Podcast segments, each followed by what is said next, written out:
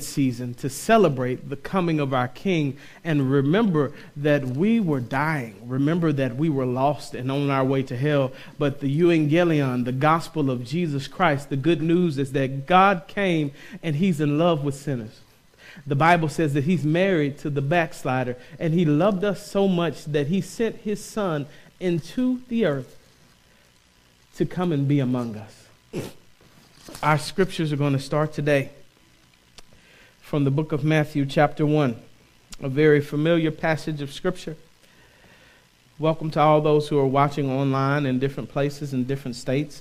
Welcome here to our online family. Why don't you guys give them a hand and welcome them?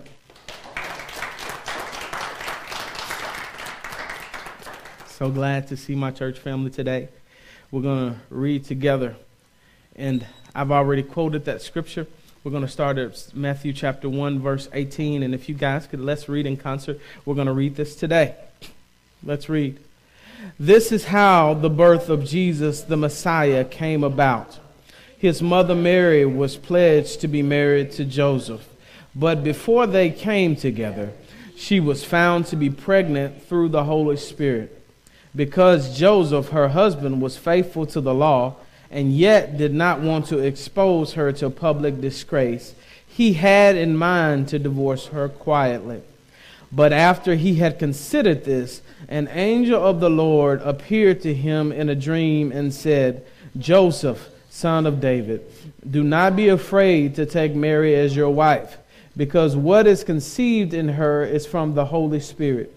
She will give birth to a son, and you are to give him the name Jesus, because he will save his people from their sins. All this took place to fulfill what the Lord had said through the prophet, the virgin will conceive and give birth to a son, and they shall call his name Emmanuel, which means God with us. You may be seated in the presence of God. I'll read those last couple of scriptures that when Joseph woke up, he did what the angel of the Lord had commanded him and took Mary home as his wife. But he did not consummate their marriage until she gave birth to a son, and he gave him the name Jesus. I'd like to encourage you, we are finished with our gifted series, and Robin has some spiritual gifts tests, and I'd love for each and every one of you to fill those out so we can get those back. And we can analyze those. There's quick questions, and we'd like for you to fill those out when you get the chance. But we're going to go ahead into the service. I don't think anybody announced it, and I just wanted to get it out while it's on my mind. But we're starting a series, and everybody can see it on our screen. And I want us to declare that together. Everybody, let's read on the screen. What's on the screen? What do you see up there? God with us. That's important. Because sometimes in life, especially during this time of year, people tend to feel alone without the presence of people, without the presence of what we would consider family, that there is this feeling of loneliness and depression that will sometimes tend to creep in with us for people that we miss or people that have gone to heaven or gone on, and now we need to know, Lord, I need to know that I'm not alone, and I'm in this world where we see all sorts of tragedies, and we continue to pray. And I want you to be on prayer vigil for our neighbors in Oxford who are not less than 34 miles from us that are dealing with the tragedy of a school shooting, dealing with people sending their children to school. My goodness, I have 3 children. I couldn't imagine sending them to school and never having them come home again. There are no winners in situations like that. And we pray for God to be with us during those tough times, when those things in life that happen that just don't seem to make sense. God, why is there all these things in the world? Why is there so much tragedy? Sometimes we need to be reminded that even in this terrible world, that God is with us. And so during this series, we will begin to describe different types of people that God is with. And the reason it's important for us to do that is because a lot of times, sociologically, we tend to hide and stay within our tribes. We tend to stay with people that look like us and think like us and have our ideals. We gravitate toward those people. The old axiom that says, though birds of a feather, what? flock together. So we generally tend to take people that are our same age or our same sex or our same political standings and things. And we put all those things together in a box. And we try to make sure that in our mind we know what God approved is. And the problem with putting people in a box is because sometimes we in our minds subconsciously will try to delineate and try to decide who it is that God will save. We'll delineate in our mind that God can't save them, they got a tongue ring. God can't save them, they got tattoos. God can't save them because they got all... Have you ever heard people say foolishness like that? You're going to hell because you got a tattoo, or you're going to hell because you got tongue rings and things like that. As if God didn't know you were going to have that before he saved you. So now all of a sudden that ink is stronger than the blood of Jesus. We tend to say stuff like that and push people away from God, and it's important for us to know that Christ didn't just come for people who look like us, but he came for all people with all sorts of past, with all sorts of history, with all sorts of things that we might not seem as kosher to us. But as we take a sober, non-filtered, realistic view of ourselves, it'll produce gratitude, because we realize that the greatest gift that was ever given to the world, we don't even deserve. Yes, when we look at ourselves, we realize that all the secret things that are in our heart, that we know we're not perfect, and I'm not going to put you on blast today, but if you be honest, we think things we shouldn't think, we go places that we shouldn't go, we say things that we shouldn't say, we do things that we should not do, but yet and still God loves us, and we should expect that the love of God will not only carry over to us, because if he can love us in our condition, that means he can love everybody else. I feel like Paul. Paul says that I am the chief of sinners. Paul, who wrote 2/3 of the New Testament. Paul, who was one of the most prolific writers of his day. Paul, who was a dynamic apostle of Jesus Christ. Paul, who we get our theology, and many of the facets of our theology are written through books that Paul penned, letters that he penned to other people. And Paul himself says, I am the chief of sinners. Paul, who was carried into the third heaven to see things that he couldn't even utter to other men. Paul says, I am the least of these. When we look at that, we see that our dichotomy or our thought process sometimes may be faulty, because sometimes it keeps us from reaching out to people who we deem would never accept Christ. We see people in certain lifestyles and live in certain types of ways, and we don't bother to offer them Christ. Be honest, you're in the grocery store, you see people, and God may say, share Jesus with that person, but you look at them and you see how they dress and you see what's coming out of their mouth, and you just turn and walk away and say, they don't care nothing about God. Have you ever done that? Can you be honest? But those are the very people that he came to save.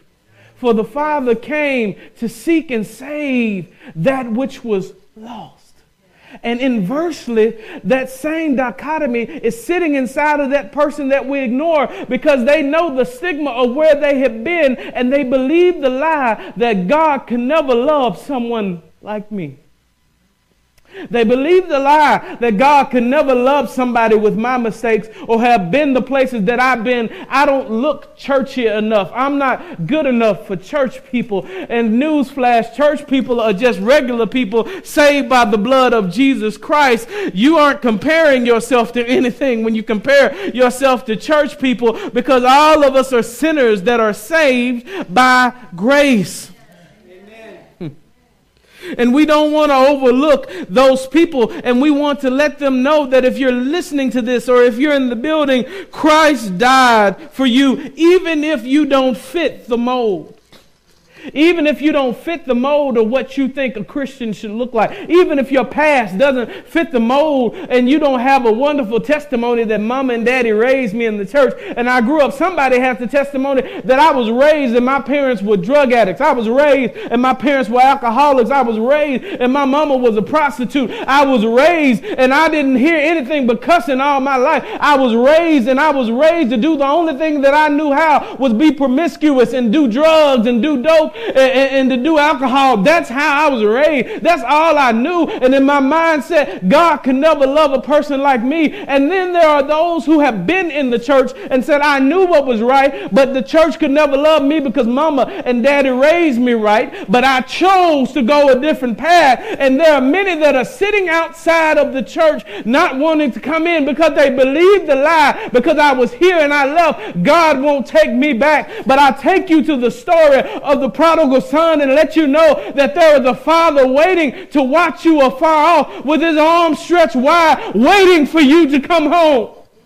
It doesn't matter if you've left the church. It doesn't matter what your past is. It doesn't matter where you've been or what you've done. But God is waiting for you to return to Him, and you are not alone. You need to realize that even in the darkest moments of your life, you're never alone. God is with you. David said, where can I go from your presence? If I make my bed in hell or Sheol or the grave, David said, even in the grave, God, you're right there with me. I can't go anywhere that you are not with me and that your hand is not with me. I've come to tell you, you might be lonely. You might be looking to hear from God. God wants you to know that you're never alone. And today we look at the type of person that I'd like to submit to you today. And the topic of today is called Lessons from Joseph. Everybody say Lessons from Joseph. We're going to be looking at all types of people across the next couple of weeks, as many as we can, because Christ died for all types of people. And I want you to know that no matter who you are all types of people, which means that Christ died for you. And we're going to look at Joseph, and we read the scripture about Joseph. Joseph, although he doesn't take up much real estate in the Bible, Joseph has one of the most impactful jobs in the entire Bible. We often talk about Mary, and we have all of these plays, and we have Mary come, and everybody has the spotlight on this lady with a little on this lady with a baby in her arms, and we say, oh, isn't that sweet? And there's still a stoic man standing in the corner that nobody pays attention to, much like life. But here's the thing, that this figure is very important. Imagine if you had to put your child up for adoption, what would be important to you? What type of person would you want to father or be a surrogate father to your child? Think about the fact that when we want to put up a child for something, or we couldn't take them, why do you give up a child? Some people will give up their child because they feel like they can't offer them the best, so they want them to have the access to the best schools, to the opulence if they can, to the best opportunities. And we often think of success in different ways. So if I were God, which I'm not, and I was thinking of a way to put my child down, I would put my child in a palace where he would never scratch his toe. I will put my child in a place with a rich person that could take care of them and put them in the best schools. After all, isn't that the American way? Isn't that what we do? People shift and move their whole lives. Why? Because they want to be in a good school district so the kids can go to a good school. That we qualify people by things that God does not. Because when God looks at Joseph, God doesn't see opulence, but God sees somebody that's blue collar at best. Somebody said blue collar at best. Joseph wasn't a scholar. Joseph was a carpenter. Joseph was a blue-collar worker. In the book of Matthew, chapter 13, verse 55, we hear it declared when they're talking about Jesus, and they say, isn't this the carpenter's son? Isn't his mother's name Mary? And aren't his brothers James and Joseph, Simon and Judas? Yes, Jesus had other brothers and sisters, but he wasn't born to a rich man. He was born to a man who had little to nothing at all. Not only was Joseph blue collar at best, but Joseph was born in the worst environment, to say the least. Joseph was born on the wrong side of the tracks.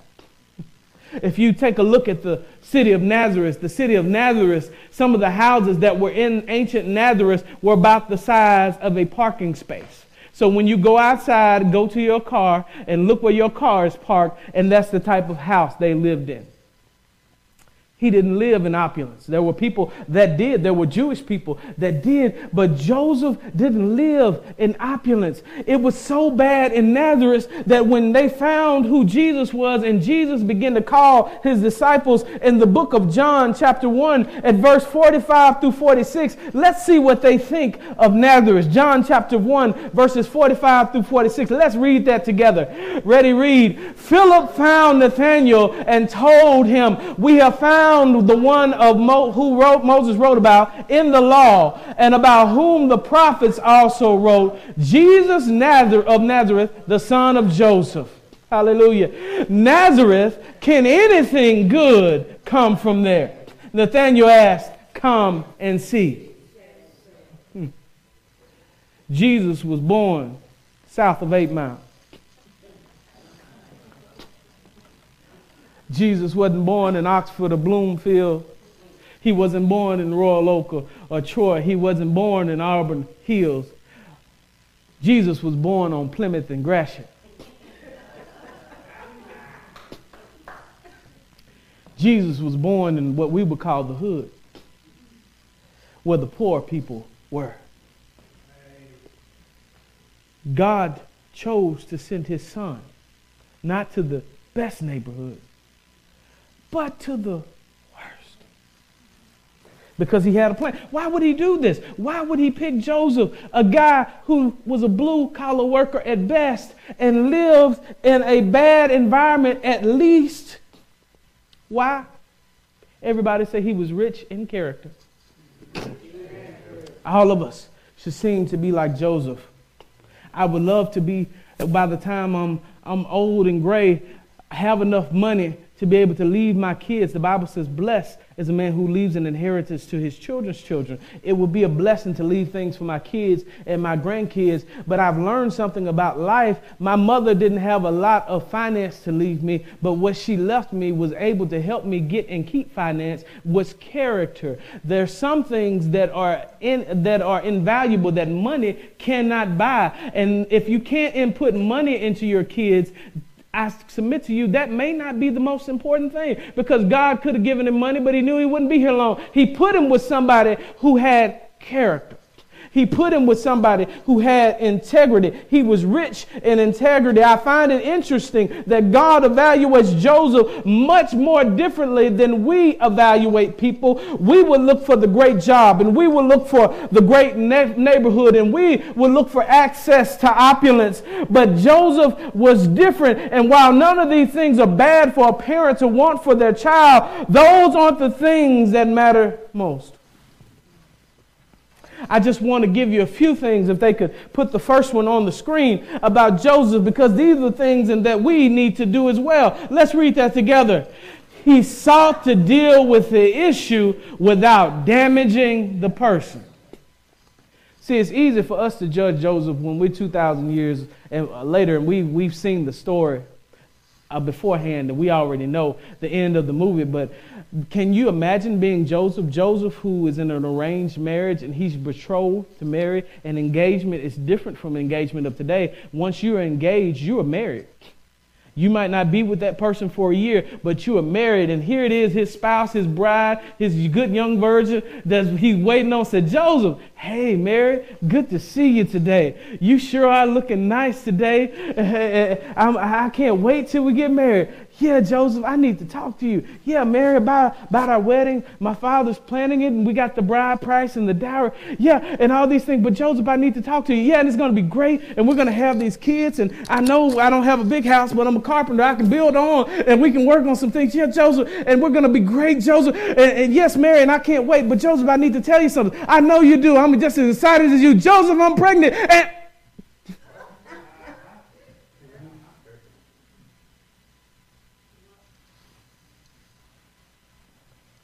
did you just say that you're pregnant? Yes. I'm pregnant.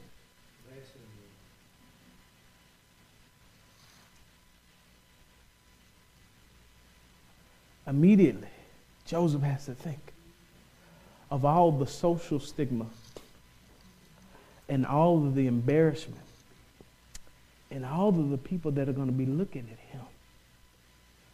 And all of the men, every time he comes to temple, that are looking at him side-eyed. You know how people do.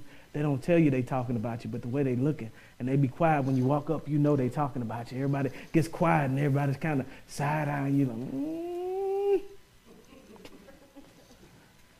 And here it is. Joseph is stopped dead in his tracks. What do you mean? You're pregnant.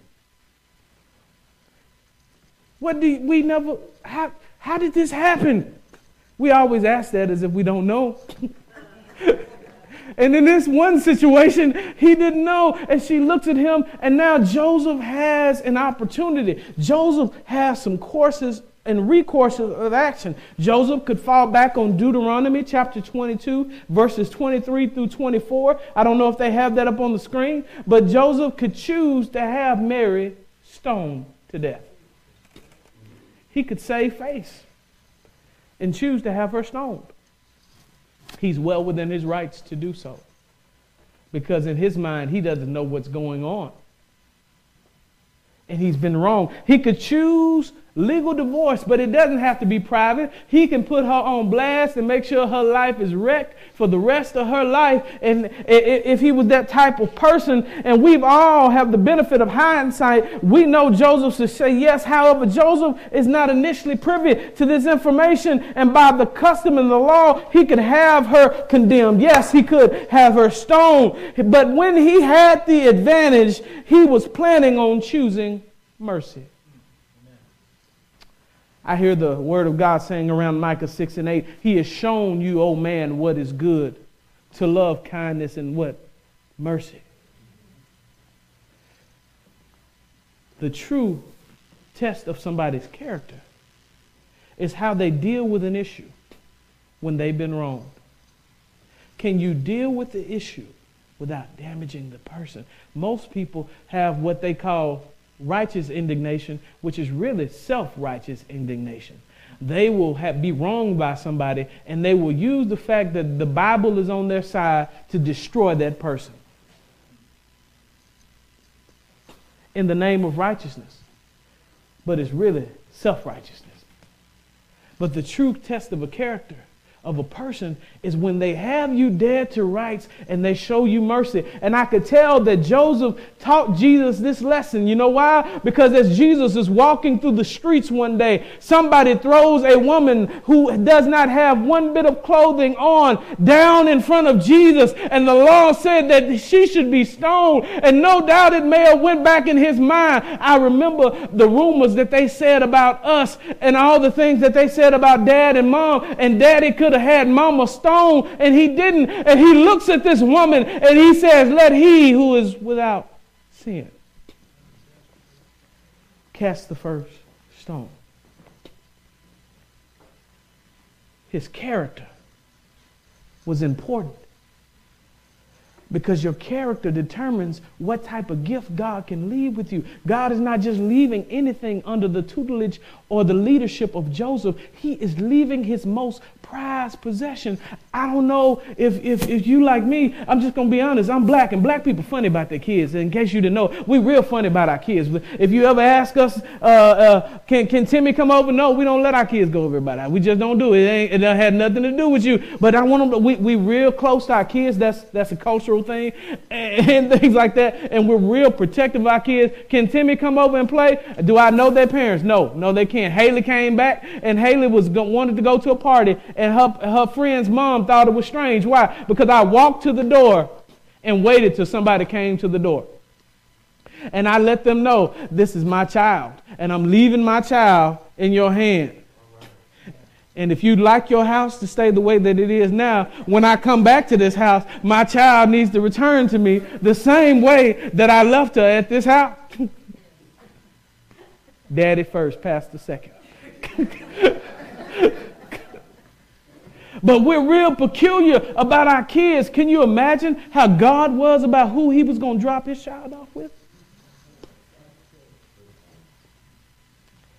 Could it be that we spend all the season long focusing on materialism, not realizing that character and other things, the things that money cannot buy, should be our focus for the Christmas season. Thank you for the gift that you're making me. Is this helping somebody? Yeah. Although some situations might rightly demand a form of justice, how you retaliate or hold a negative attitude towards someone who has done you wrong says little about them. It says volumes about you. Do you want a wrong righted, or do you want a person destroyed? Interesting thought. And if you're honest, you prayed that prayer, Lord, get my enemy. There you have. Somebody done something to you. And you might be that one person that hadn't, but do I have some honest people in the building that said, Lord, get them. Sick them, Lord. They hurt me, Lord. Amen. Get them. Yeah. And that said more about us than it said about them. Sometimes people hurt you unintentionally. They're not just out to get you, but sometimes they do it unintentionally. How we respond says little about them, but a lot about us. And that's what this series is about. Let us be introspective of who we really are. If God gave you the advantage, what would you do with it? If God made you the boss at your job, how would you treat your employees? If God put you over a ministry in the church, would you have people serving you, or would you be serving them? If God gave you the advantage, how would you handle the upper hand? Somebody say, how would I handle the upper hand? Because the only people who really need power are those who very rarely like to use it, because they know what it's for. Number two, and I'm going to let you out of here. Pull up number 2. I want you to read this about Joseph. Let's read this together. He submitted to the will of God, even though it contradicted with his plans. He said, okay, I'm not going to embarrass you. You're a good lady, Mary. I think you're a good lady. I don't know what I'm feeling right now. I'm kind of confused, but I'm going to put you away privately, but I am going to put you away. And then all of a sudden, he has a dream. And an angel comes to him. He gets a word from the Lord. An angel means messenger. A messenger of the Lord spoke to him in a dream, told him what was going on. And let's be honest, most people would have woke up and forgot about that dream they had and said, I just had too much to eat when I laid down. That wasn't God. That was some other kind of dream. I'm not finna marry this lady, and this baby isn't mine. And then I got to deal with coming to church, and they notice that I'm tall and he's short, my eyes brown and his blue. I don't want to deal with that. That was just a dream. But Joseph, when he hears the word of the Lord, even though he has other plans for his life right now, he submits to the word of God. There are many people, even in marriages, because roles are confused, and the woman's trying to be the man and the man's trying to be the woman, and God made a specific order. He said, Christ is the head of man, man is the head of the woman. Your wife, not everybody's wife. You don't have rule over everybody else. Just keep that in mind. But a lot of marriages are topsy-turvy because the wife is trying to be the husband. God made him the head and made her the helper to help him in the vision that he gives. But a lot of marriages are torn up because ladies want to do their own thing. Nothing wrong with having a career. My wife has a career. I have a very smart wife. But what would be wrong is if she's focused more on that than she is the purpose that God put in me. Because our purpose is intertwined. And the problem is that not only are the women trying to be the men, but the men are trying to be the women. Every time you need a decision, this man stop and look at his wife.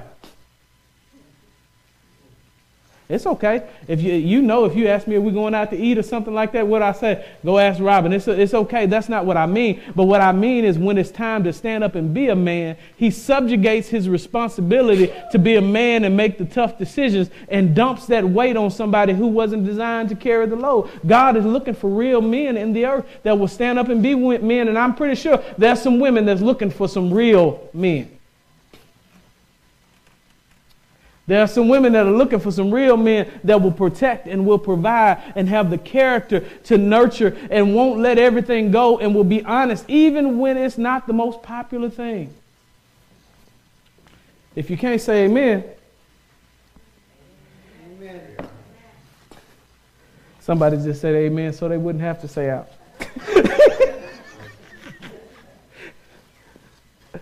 But my point is, I didn't even intend to put that in there, that's free. But the point is that what happens, and it's going to happen in your life if it hasn't already happened, that God's word is going to contradict with something that you want to do. Because we're humans and we're flesh. And our will is not always his will. Even Jesus had to say, nevertheless, not what? My will, but your will be done.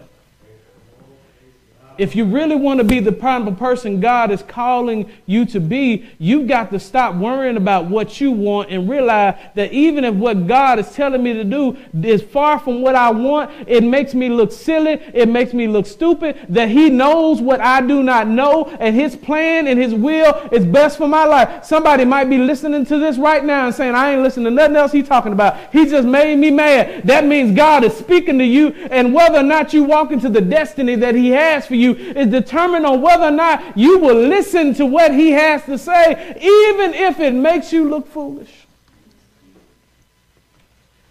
Joseph chose to listen to the dream, even though it would make him look foolish. Why? Because he decided that God's will was more important than his will. Why do I keep going through the same old cycles in life? You know why? Because you have decided that your will is more important than God's will. Why do I keep having the same old arguments and the same old situations? Because you have decided that your will is more important than God's will, and you have been erroneously told that this is all about you, and none of this is about you. It's all about God. We were created for his glory and for his purpose, and when we submit to that, our lives won't be perfect, but they'll fall in line. A lot of the turmoil and the conflict we have in our life is unnecessary conflict because we're fighting against what God wants for us. Can I get an amen? So I'm going to give you two quick tools that can help you when life comes at you. And it may be a situation, because Joseph is put in a pretty precarious situation.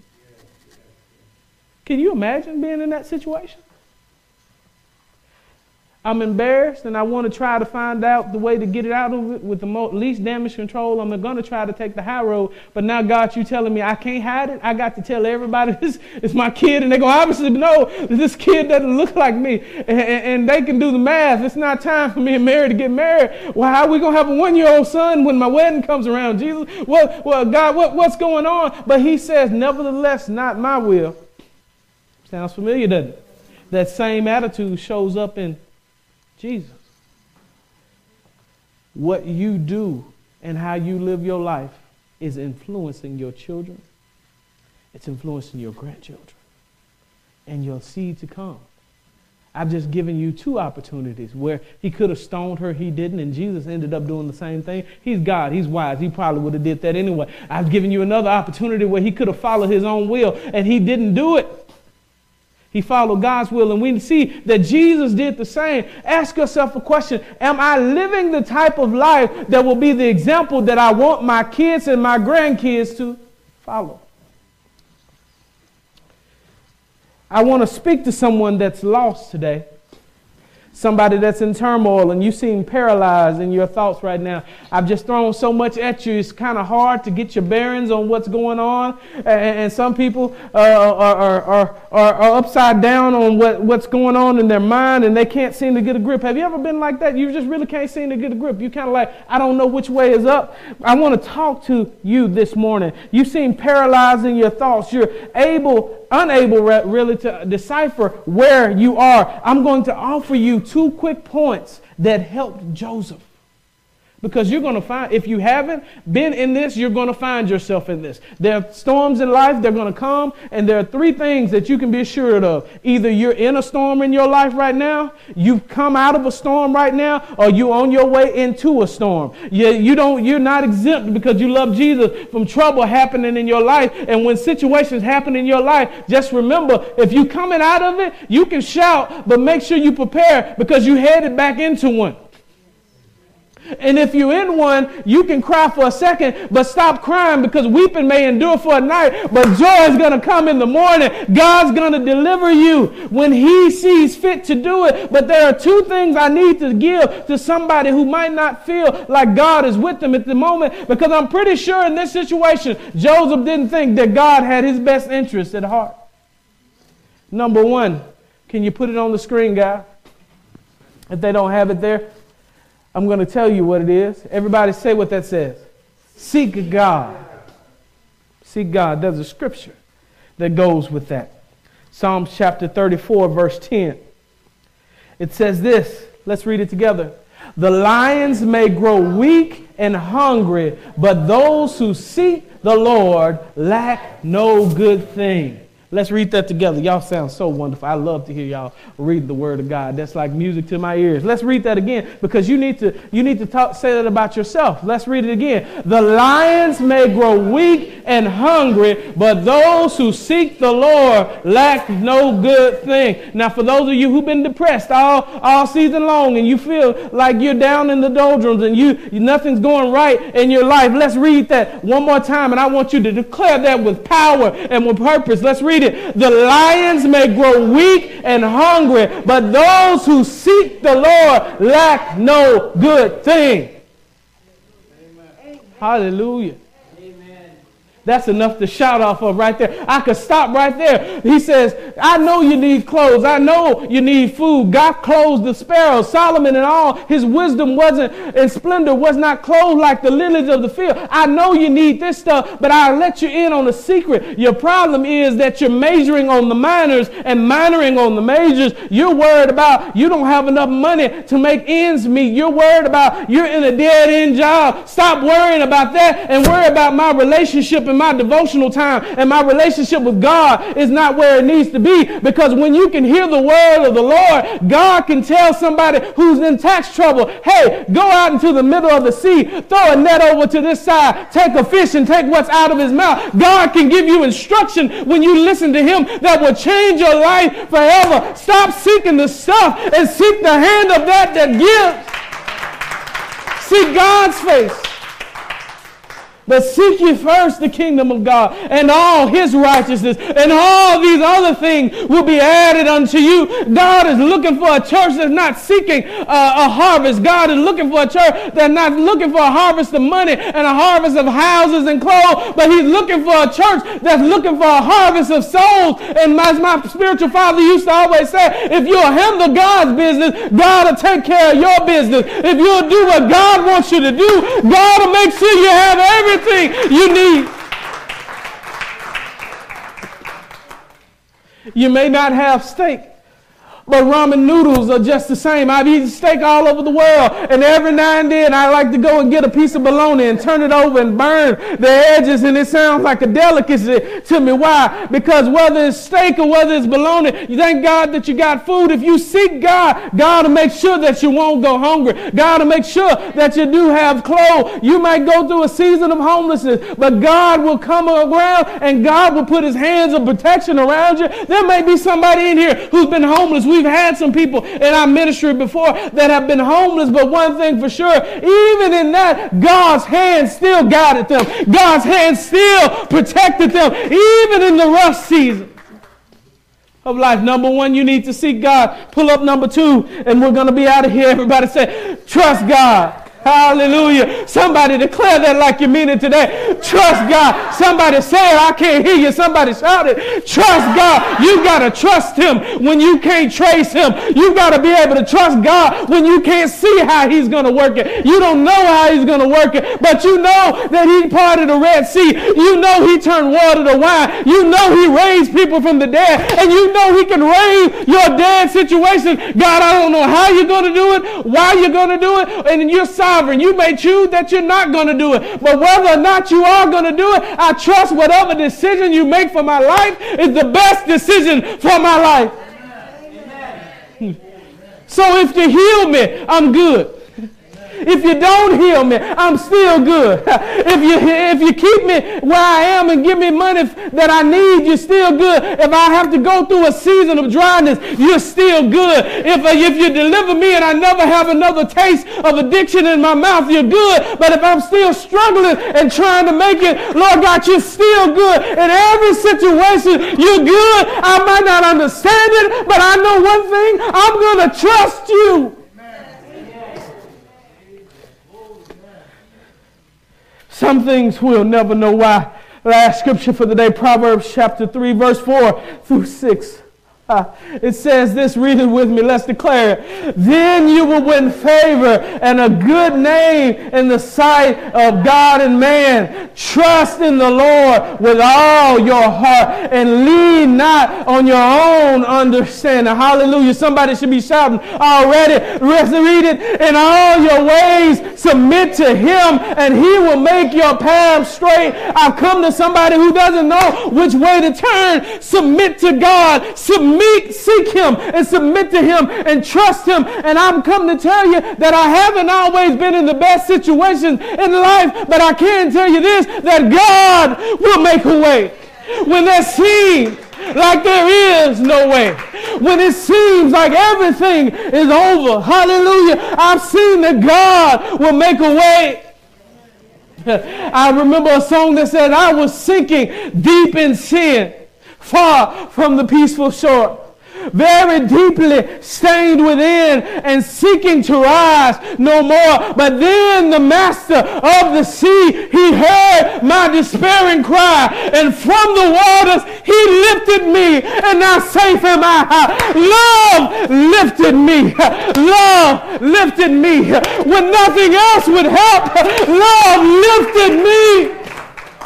Have you tried things that just didn't work? Believe in God. Love will lift you this morning. I've come to tell you, stop trusting in your bank account. Stop trusting in your job. Trust in God, because when nothing else will help.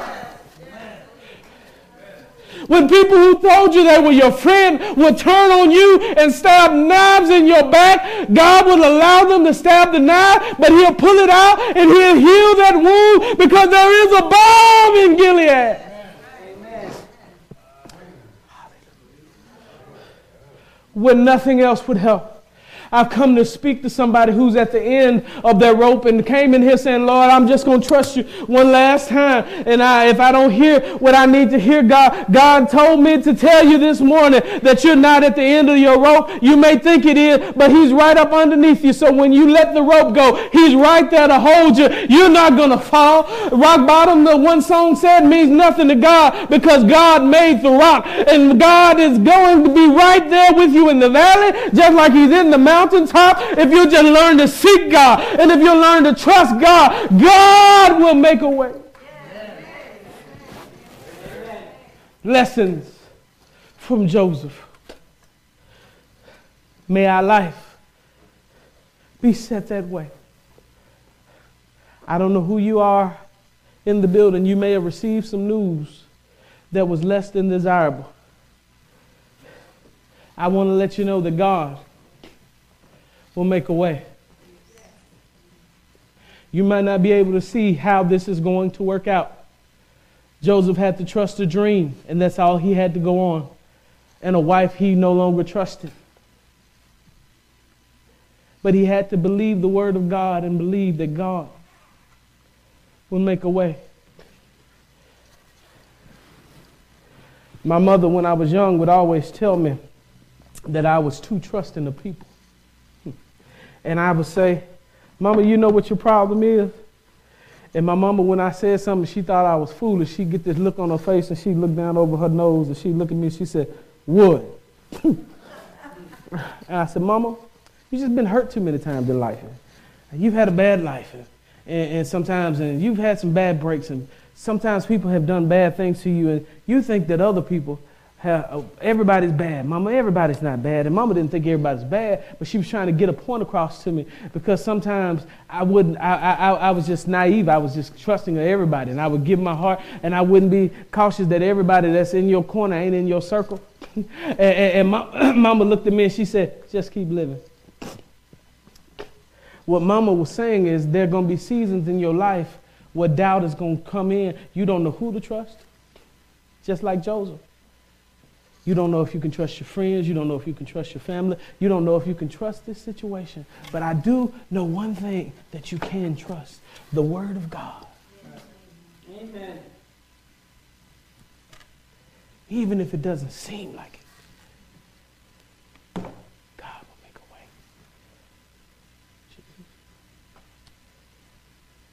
If you need something from God today, as Brother Dave comes, will you just lift up your hand? If you have a special unspoken need, if you need it, just lift up your hand. I know you're expecting me to say I'm going to have people pray for you or that this will go away, but this time I'm not. Keep your hands up. I'm going to give you two clear instructions. Seek God in your devotion and prayer to Him and your word. He's going to work it out and He's going to give you your answer. The next I'm going to do is whatever instructions God gives you, trust God. Yes, amen. And do what He tells you to do. He's able to do exceedingly, abundantly, above all that you could ask or think, amen, according to the power that works in us. Guys, queue up, make room for me as I pray and bring Brother Dave up. God, we thank you right now for your word. We thank you for what you're doing in this place. Oh, we thank you, Lord Jesus, that your word will go out like a two-edged sword and touch our hearts, surgically remove those things that need to be removed, Lord God, and mend those things that need to be mended, cauterize those things that are causing us to bleed out spiritually, Lord God. Help us, Jesus. We receive your word with gladness, and I pray your blessing this Advent season, this Christmas season, across all of your people. Thank you for the gift of your Son, Jesus, because of His blood we can come to you boldly before your throne. We believe it and we receive it in the name of Jesus. Amen.